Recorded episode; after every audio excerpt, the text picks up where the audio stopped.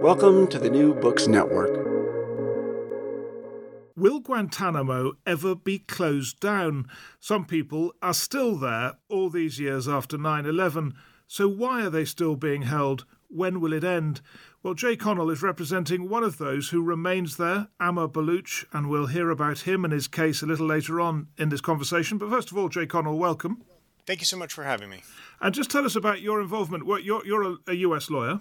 I am an American lawyer, and I have a contract with the Department of Defense to provide defense services to Guantanamo detainee Ammar al Baluchi.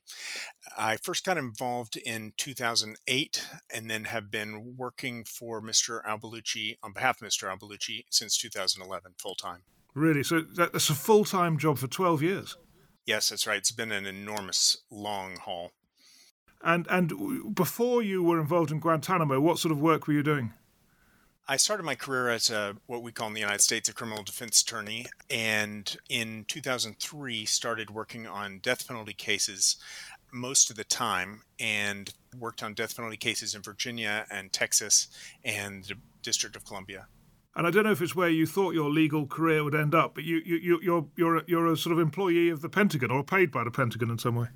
I am paid by them. I'm not an employee. I have professional independence, and I can make my own decisions about how to run the case. But it is true that it's lasted much longer than I ever expected. When I first took the job in 2011 to work on it full time, they told me that it would only last 18 months. I left my furniture in my old office. I maintained an interest in the building, and then 3 years later, my old partners came to me and said, "You got to get your furniture out of the office. You're never coming back." Right, and they were right, at least so far. So, let's go back to the beginning of Guantanamo, and can you remind us, why was it set up? Guantanamo was set up because in the legal thinking of the Bush administration, it was the legal equivalent of outer space, meaning that the Bush administration thought that it was a place they could operate outside the bounds of law because it was a U.S. military base on territory which was originally leased from the Cuban government.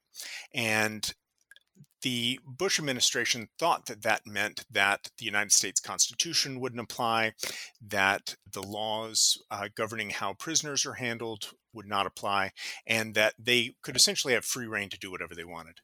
And do you know whether at the beginning they had, what's become one of the most controversial aspects of Guantanamo, torture in mind?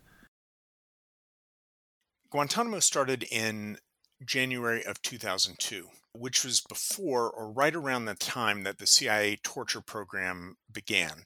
And those two things were parallel at the beginning. It wasn't until later that people were transferred from the CIA torture program to Guantanamo.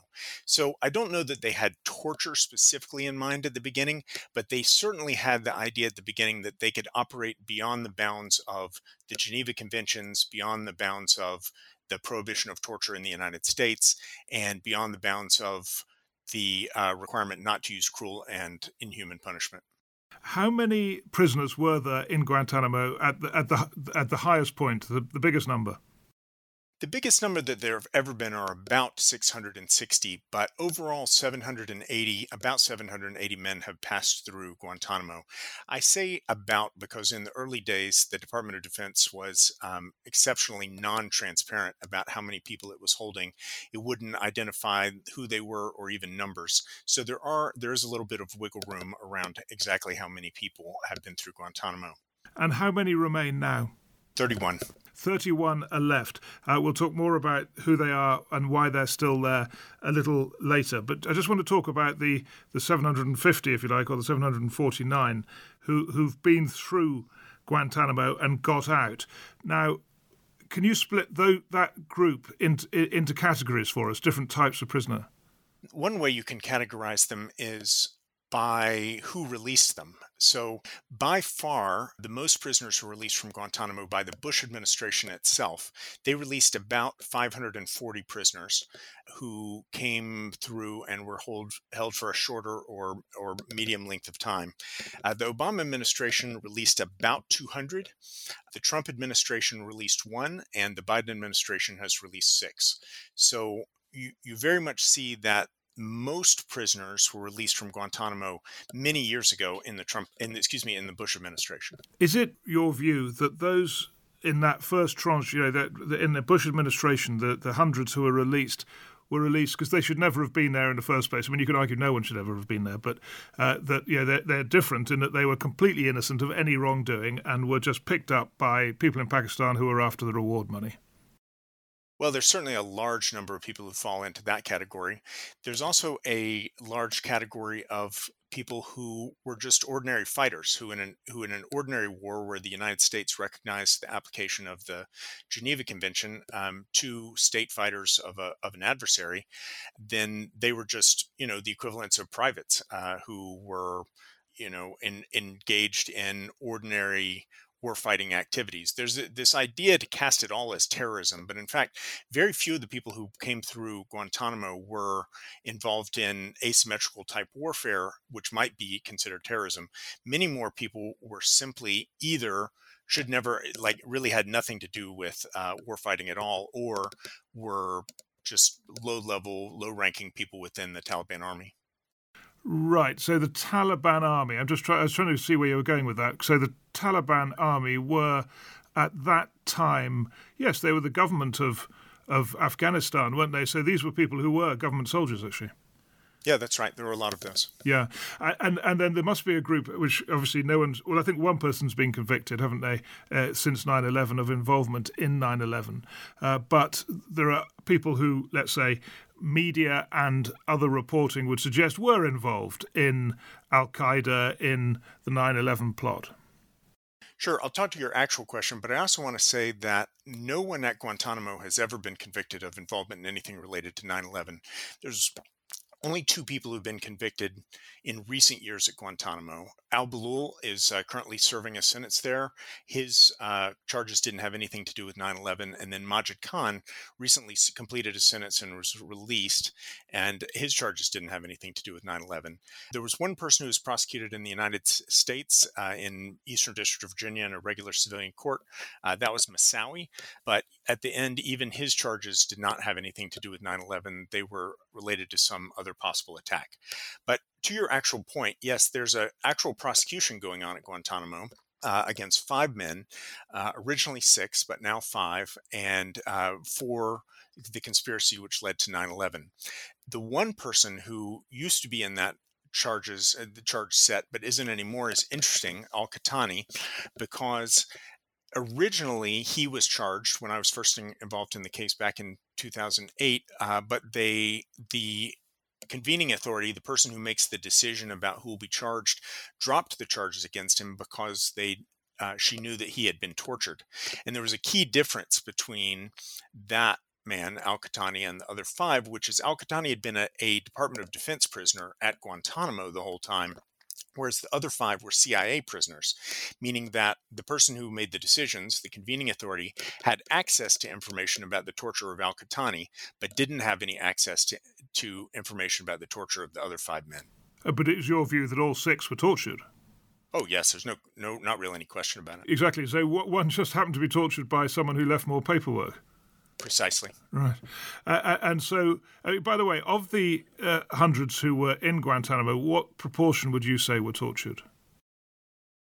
International law sets out sort of 2 kind of prohibited levels of conduct. One of those is torture specifically. One of those is cruel, inhuman, and degrading treatment. Which is a category which doesn't necessarily involve the infliction of pain for the obtaining of information, but still involves intentional infliction of pain. And I would say basically everybody who's been through Guantanamo falls into that category of cruel, inhuman, and degrading treatment. We know that all 16 of the men who were transferred from the CIA torture program into Guantanamo in 2006, 2007, and 2008 were tortured. And we have information about a smaller number of men specifically who were tortured at Guantanamo, like Al-Qahtani and Slahi. Right. And I think it would help, actually, just if you could run through the various U.S. agencies that have been involved in this and what their role was. Because, you know, you're talking about the Pentagon and the CIA and no doubt other agencies too. Can you just sort of run through that for us so that it's easier to understand who was involved from the U.S. state point of view? So there are really 4 main agencies that are involved in some way. The first is and let's talk about the so-called high-value prisoners, which is a substantial number of the people who are still there. And when you ask about the 9/11 case or the bombing of the USS Cole or one of the other big cases, that's what we're talking about, is men who were captured either by the CIA or by partner agencies from other countries, often just snatched off the street. And then they were taken into a program that was blessed by the Bush administration, but was designed to inflict pain on them to get information from them. Now, it really succeeded in the first. It inflicted a lot of pain, although there were serious, serious questions about how good the information they got out of it were. That brings us to the second agency which was involved, which is the FBI. Although the FBI has often tried to publicly keep its distance from the CIA torture program, in fact, it was involved in a information sharing program where it would send questions to the black sites. CIA torturers would get the information from the detainees there, and then they would distribute the information to the information community, including the FBI. Then, and parallel with that, in 2002, the Department of Defense began maintaining Guantanamo. And then in 2006, President Bush ordered most of the men who were in the CIA torture program transferred to Guantanamo, and then two came later. And then there's one last role that we should mention, is that the Department of State, which is the ministry in the United States which handles foreign relations, is also involved at the back end of this process, because for each of these men, each of these 750 who've already been through it, or the 31 who are still there, there has to be negotiation either with their home country or another country to resettle them or to repatriate them. Well, let me just sort of ask you about that bit, since that's come up. I think there is a study which tried to estimate the number of people who've been released who went on to rejoin the battle, if you like. I mean, I might just say, I met, of the 750, I met two, one in Saudi and one in Pakistan. And it seemed to me, my totally sort of journalistic impression was that the Saudi was not going to fight again, and he'd been looked after by the Saudi state actually pretty well, and they'd given him a future and a job and a wife, and actually gave him a wife. And he looked to me like he'd had enough. But the one I met in Pakistan, it seemed to be quite clear he was going to go back to fight. Is there any sort of more reliable estimate than my 50-50 of how many did that? So by law, the Director of National Intelligence in the United States each year releases a report about their estimates of what they call re-engagement. But it's quite a brief report. It's only 2 pages long. You can look it up on the internet. And it gives statistics for who they think have re-engaged. So there are a couple of things that we can tell from it. First is that over time, the numbers of re-engagement have dropped substantially. The vast majority of prisoners were released under the Bush administration, and the report divides it into Bush administration and Obama administration and later. But the real struggle with that is that we don't know exactly what re-engagement means. We don't know if that's just releasing videos on YouTube, or if that means actually picking up a weapon and fighting. And of course, with the U.S. withdrawal from Afghanistan, there's much less of a battlefield for anyone to join, even if some of those prisoners released in the early days wanted to engage in battlefield fight against the United States and its allies. So that's the official sort of not very clear version. Are there any other studies on that? No, it's really just the 2-page D&I report that comes out every year. Now, you've mentioned torture as being, on one definition, something that everyone faced. What other malpractice have you come across? You've been on this for 12 years. You're a lawyer, in a way, paid by the US government, but up against the US government. What other things have gone on that have been, unethical? Well, we've seen some really appalling things. One of those is the treatment of my own client, Ammar al Baluchi, in CIA black sites, where on one occasion he was tortured not with the even pretense of getting any information, but because a lead interrogator wanted to obtain certificates of competence for 4 interrogators who were working with him. And so they essentially lined up and took turns bashing al Baluchi against a wall, smashing his head, until they got tired. Each got tired. Apparently, it went on for hours. And that wasn't even for the pretense of obtaining information. It was just for practice, just to get certificates so they could said that they had engaged in this behavior, and so they could receive some sort of certification from the CIA. That's really shocking, because it puts the lie to any conceivable idea that there's an application of pain that results in information, because that wasn't what was happening at all. One of the other examples from Guantanamo itself that we've seen is the use of force feeding. Force feeding has been used against a wide variety of prisoners at Guantanamo. It's been condemned by international or medical organizations as not just providing medical care without the consent of the patient, which we all know that when we go to the doctor, they won't touch us without us signing a release saying that we can, but actually using violence to force medical care onto detainees. There have been examples of forced medication. There was massive solitary confinement for years at a time. The list of the abuses that have gone on at Guantanamo just goes on and on. And in terms of your work as a lawyer, what have you faced? As you say, I'm paid by the Pentagon, but that has not stopped anybody from intruding into the defense function in the case. You know, in order for an adversarial system to work, there has to be some sort of equality of arms between the prosecution and the defense. But what we faced in this situation is intrusions into the largely Pentagon protected defense function over and over. There, we discovered listening devices in the rooms that were given to us by Guantanamo to have attorney-client meetings. On one occasion, the FBI recruited an informant on one of the 9/11 defense teams. And what was amazing to me is actually left a copy of the informant contract with them, which they later turned over to the attorneys. So there was no question about the fact that this happened. We've seen legal materials seized from the prisoners over and over. It's really a situation where there is a disrespect for the idea of a defense in a prosecution that is being brought by the United States and is seeking the death penalty.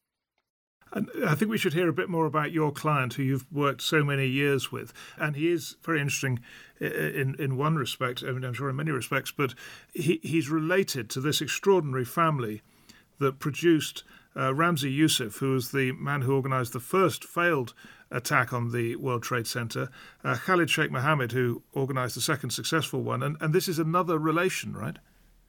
Yes, that's right. And if he wasn't the nephew of Khalid Sheikh Mohammed, it's not clear to me that he would be involved in the case.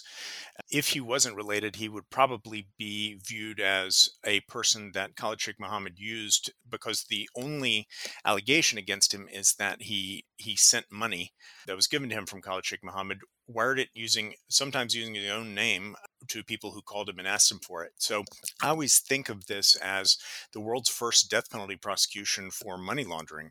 There's no allegation that he ever went to Afghanistan to fight in anything. There's no allegation he's ever held a weapon. He's never been to any of these training camps. I mean, he's really a civilian in this situation, charged in a military commission. But it's also turned out that he has been an exemplary opportunity to examine the torture program because of the incredible torture that was used against him. I mentioned earlier the fact that he was used as, quote, a training prop when he was being tortured in the black sites. But he was so much of an example of the kind of abuses that were happening there that they made a movie that he was, as a character, was featured in, called Zero Dark 30. And in the first 25 minutes of that movie, there are 4 scenes of torture taking place.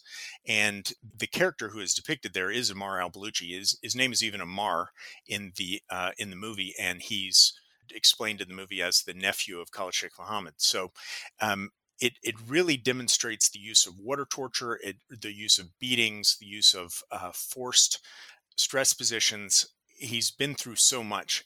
The last thing I want to say specifically about that is that he's also an incredible example of the medical effects of the use of torture. I talked earlier about how they lined up and hit his head against the wall for hours at a time.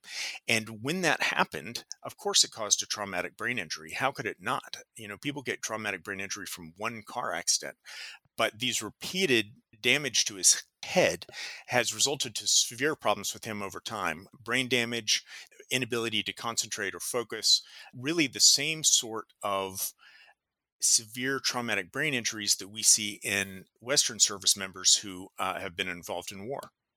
I wanted to ask you a bit about the effects on the individuals at Guantanamo.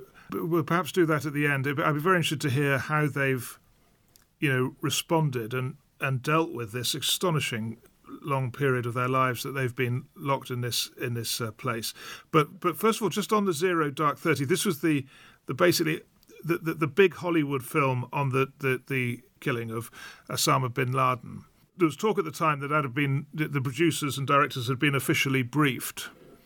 So was that information about your client being tortured basically from official sources? Yes. And that's all been confirmed through Freedom of Information Act releases, including the fact that 2 CIA agents were disciplined for releasing information. What was most fascinating about that is that those filmmakers were given access to information that we as the defense team were not. In fact, we went to court arguing that as trusted agents with high-level security clearances, we should have access to the information about the torture of Ammar al Baluchi that the filmmakers got, and were denied. So in the end, the filmmakers got more access to classified information about the torture of Ammar al Baluchi than we as his defense attorneys did. Right. And now then, when you say he never went to Afghanistan or any of these places to fight it, and he was just wiring money, where was he then, and how come he got arrested? Well, he was in Dubai and then went back to Pakistan, and he was arrested in Pakistan. Uh-huh. So that, we should perhaps cover that of the 700 and whatever it was you said, who have been through Guantanamo, how many of those were, do you know, roughly, maybe not precisely, were picked up in Pakistan? There'd be a very large number, hundreds and hundreds. Yeah, hundreds and hundreds. And others were picked up from, what, I think someone from UAE, did they, or not, or Saudi? Where did others come from? So, a large number were also captured in Afghanistan. Right. There was a time when basically any person who was not Afghan, and many people who were Afghan, were sold or turned over to the Americans or their allies from basically as vengeance or tribal disagreements. So there are a large number of people who came both through Afghanistan and Pakistan in the pipeline to Guantanamo. The other countries are much smaller numbers. There are people who are arrested in other places, but those numbers are much smaller. Yeah, so mainly Afghanistan and Pakistan. And I should have asked you this earlier, actually, but I must ask it now so as not to leave it out. You sort of said at one point, you're not clear that very much useful information came out of all this torture. Did any useful information come out of any of the Guantanamo detainees, as far as you know, whether by torture or other means? I mean, did they give any useful information to the Americans? The Senate Select Committee on Intelligence looked at that question, and their conclusion was basically no, that there wasn't any useful information that came out of the torture program, and what information there was that came out of it could have easily been obtained by other sources. So, the most comprehensive examination of this question by anybody with a great deal of resources and access concluded that the torture program was not just immoral and illegal, but also ineffective. So now then, when Obama came into office, he was clear he was going to close it, and he didn't manage. Why didn't he manage? Principally because of American politics. And President Obama talked about one of his greatest regrets is that he didn't close Guantanamo. He issued an order requiring that Guantanamo be closed within 1 year of his inauguration, and then later extended that time. And it actually wasn't until the Trump administration that the order to close Guantanamo was rescinded. Principally, it appears that at some point he made a choice between spending the political capital to close Guantanamo and spending the political capital to move his healthcare program forward, and that he chose the healthcare program over closing Guantananamo. And this is, you're basically saying that he would be accused of releasing people who are going to go on to harm America, and that has a political cost. Yes, and the whole, Guantanamo is as much a metaphor as it is a literal place. And it's a metaphor for abuse and torture on one hand, but it's a metaphor for being tough in the war on terror on the other side. So, it has political implications beyond its actual importance to U.S. national security. When you talk about the torture program, are you clear that it's no longer happening, first of all, we should say? Yes. Right. And so what are the conditions that these remaining men are living in?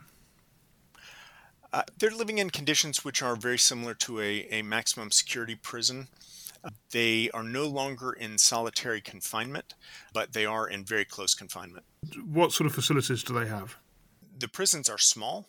They were much larger at some point, but over time they were divided into different prisons and they were closed down. So, there's a relatively small number of people on the order of somewhere between 12 and 18 living in each prison facility. So you've probably seen pictures. You can just Google them of what they look like, with the long hallway with closed doors off of the hallway.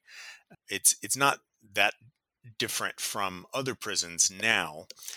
Early in Guantanamo, and early when the men were transferred out of the CIA program, they were kept entirely in solitary confinement for several years for fear that they would, talk to each other about what they learned in the CIA programs. But it's not that way anymore. It's not solitary confinement, but it is still very, very strict confinement. And you've been dealing with this for so long. Can you describe to us what I presume is a range of reactions to these very extreme circumstances these people have been in for so many years? What is the range of impact it's had on their personalities, on their behavior? Yes, that's a great question, actually, and very much a range. There are some men who will, and I haven't met them all, right? I've met probably about a quarter of the men who are there now, because you can't just walk up and talk to people. You have to have some official reason. Some of them will tell you, look, I'm a tough person. This whole thing didn't really affect me. There are others like Ammar who will tell you, I am broken, that I have not really survived this. There's a powerful statement about torture that it's when they kill you, but you don't die. And there are definitely men like Ammar who that's their experience, that they don't even feel like they are the same person who went into the torture program, that they were killed and that they were sort of metaphorically or spiritually or mentally brought back as a different person, because it's such a personality shattering experience to go through years of intentional infliction of pain by other human beings. And so I would say there's a wide range. Some are more physically damaged. You take Hadi al-Iraqi, for example, who has had 6 emergency back surgeries since he's been at Guantanamo, can only barely move his legs, much less propel himself around. Or Abu Faraj al-Libi, who's had severe brain damage. There are many people who have been severely damaged, both mentally and physically, at Guantanamo. Can you talk at all about what it's done to their faith? Yes, faith is a protective factor when it comes to abuse by others. And we see that in prisons a lot, right? That people turn to their faith as a support, and I would say that's true at Guantanamo. One of the most important changes that's happened over the years is that the men are allowed to pray communally now. When they were in solitary confinement, sometimes they wouldn't even know, when the prayer times were, which is, to Muslims extremely important, knowing the proper prayer times. But now, either through, an opening in a door or otherwise, they can pray all at the same time. And that's been a critical element of their faith in their community. I imagine it must have shaken the faith of some. I do take your point that people do tend to turn to religion in prison. But, given that they could take the view they've been abandoned after fighting what they thought was a religious fight, they've been abandoned in some way by their God. I wonder whether some have been able to, in that atmosphere, especially with a group praying together, break away from their faith, or have you not seen that? I haven't seen that. I haven't seen any example of that. Like everybody else, different people have different approaches to their faith. Some are more scholarly. Some are more adherence to the basics. Some have memorized the entire Quran. I think there are a wide variety of approaches, but I have not had the experience of anybody turning away from their faith at Guantanamo. What about the guards? Have you noticed a range of reactions to this situation from them? Yes, absolutely. I would say the most common reaction among the guards is, I just don't want to ever think about that again. But then there are other ends of that. Some people who are guards, write books or articles about how proud they are of what they've done. And then others write books or articles or social media about how terrible it was what they were involved in, how much it's damaged them. I've certainly met a number of guards who seem to be severely psychologically damaged by the things that they saw or the things that they did, that essentially they consider the military to have inflicted a moral injury on them by requiring them to be a part of this inhumane confinement at Guantanamo. Just a couple of areas to discuss before we close this, one on trials and one on when Guantanamo will be closed. But just on the trials, what's going on? I mean, let's start with your client, and it would be an example maybe which has things in common with other detainees maybe. What is his legal situation now? Where's it heading? What's going to happen to him? How long will it take? The first 9/11 case was brought in 2008, and then it was dropped by the Obama administration. But then the Obama administration brought it back in 2012, and we are coming up on the 11th anniversary of the case. They were arraigned in May of 2012. And since that time, there has been protracted litigation in the case over every kind of question. The most important questions, of course, revolve around torture. Most of the evidence that the prosecution has is tainted by torture in some way or another. And there's been a huge amount of discussion on the question of, will the prosecution be allowed to use that evidence which is tainted by torture? One of the early judges, and there have been 7, decided that the prosecution would not be able to use the evidence, but then that question was reconsidered and now it's back on the table. But there have been a lot of other questions that have been considered too, including what is the relationship of Guantanamo to international obligations like the Convention Against Torture and the Geneva Conventions, and what is the legitimacy of a system, a military system set up to try civilians for crimes which in many cases have not traditionally been war crimes. So it's been a huge process. Last year, the parties started in becoming involved in plea negotiations over offering the possibility of judicial finality to the case through a negotiated resolution. And that's still going on. We're still waiting to hear from the Biden administration what their position on our proposals is. Can I just understand that? You're saying that some of the detainees are saying they want their cases finished and what, they're prepared to make some admission, is it, in return for that? That's right. And that's happened in 2 cases, the Majid Khan case recently, who's now been released, and the Hadi al-Iraqi case, who has a commitment from the government to find him a location where he could be resettled, given his terrible medical problems. And that could happen in the other cases. And there are discussions about it in the 9/11 case, the idea of bringing some kind of judicial finality to not just the prisoners, but also victim family members and others.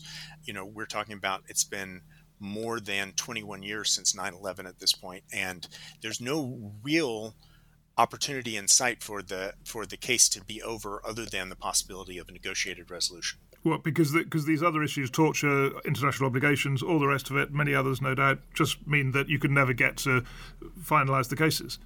It certainly appears that way. I mean, we're not really that much closer to resolving those issues than we were, say, 5 years ago. And if the case returns to active litigation, there's many, many questions, hundreds of witnesses who are going to have to testify, and many, many questions that are going to have to be resolved. I mean, you say that some people... So, well, let me ask you this. Can you estimate, and I realise it could be nothing other than a very sort of broad guess, of those remaining, how many do you think will be released and how many will be held in detention in some form, whether it's in a US prison or somewhere, indefinitely? Sure. Of the remaining 31 prisoners, 17 have been cleared for release.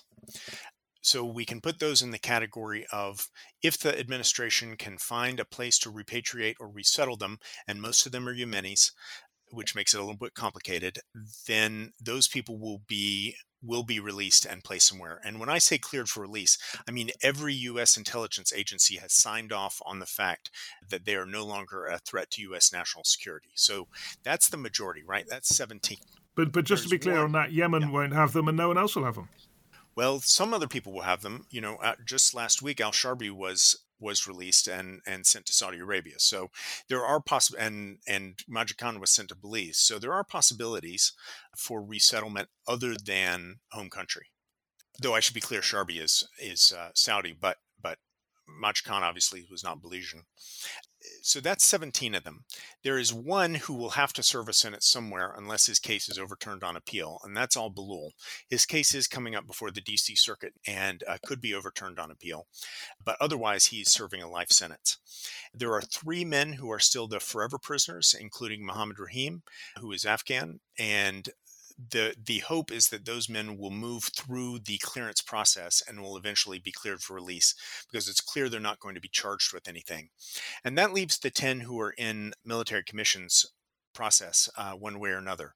Hadi al-Iraqi has already pled guilty and has an agreement to serve a sentence and be resettled. And then that leaves 9 others who are still in active litigation. And one of those is probably the highest profile of them all, Khalid Sheikh Mohammed. We don't know what will happen to him. He is involved in the same 9/11 conspiracy case that Mr. Al Baluchi is involved in, and he's engaged in the plea negotiations like the other men who are involved. So there is a possibility of bringing judicial finality to his case by a negotiated resolution, or that might fall through and the case will return to litigation for nobody knows how many more years. And finally, then, when will Guantanamo close? I mean, the way you describe it is it's so difficult. There's so many issues and uncertainties and different types of categories of prisoner. When does it end? Right now, there's no real prospect for it to end. The Congress each year for about the past decade has passed a law that it's impossible to bring any prisoner to the United States for any purpose, whether that be to serve a sentence or to stand trial or for medical care. And that creates real difficulty with someone like Al Balul, who has a life sentence judged by a military commission after he boycotted his trial. And he has to be held somewhere. And so right now, the only place under U.S. law where that can be is Guantanamo. So I do believe that the Biden administration is working to reduce the population of Guantanamo. And, you know, in the last 6 months, it's made real strides in that direction. But it has some difficult decisions to make about the long-term prospects for Guantanamo. Jay Connell, I mean, I guess you should be incredibly well briefed on this after so many years working on it, but you really are. And so thank you very much for just explaining to us what's going on and what might happen. Thank you for having me.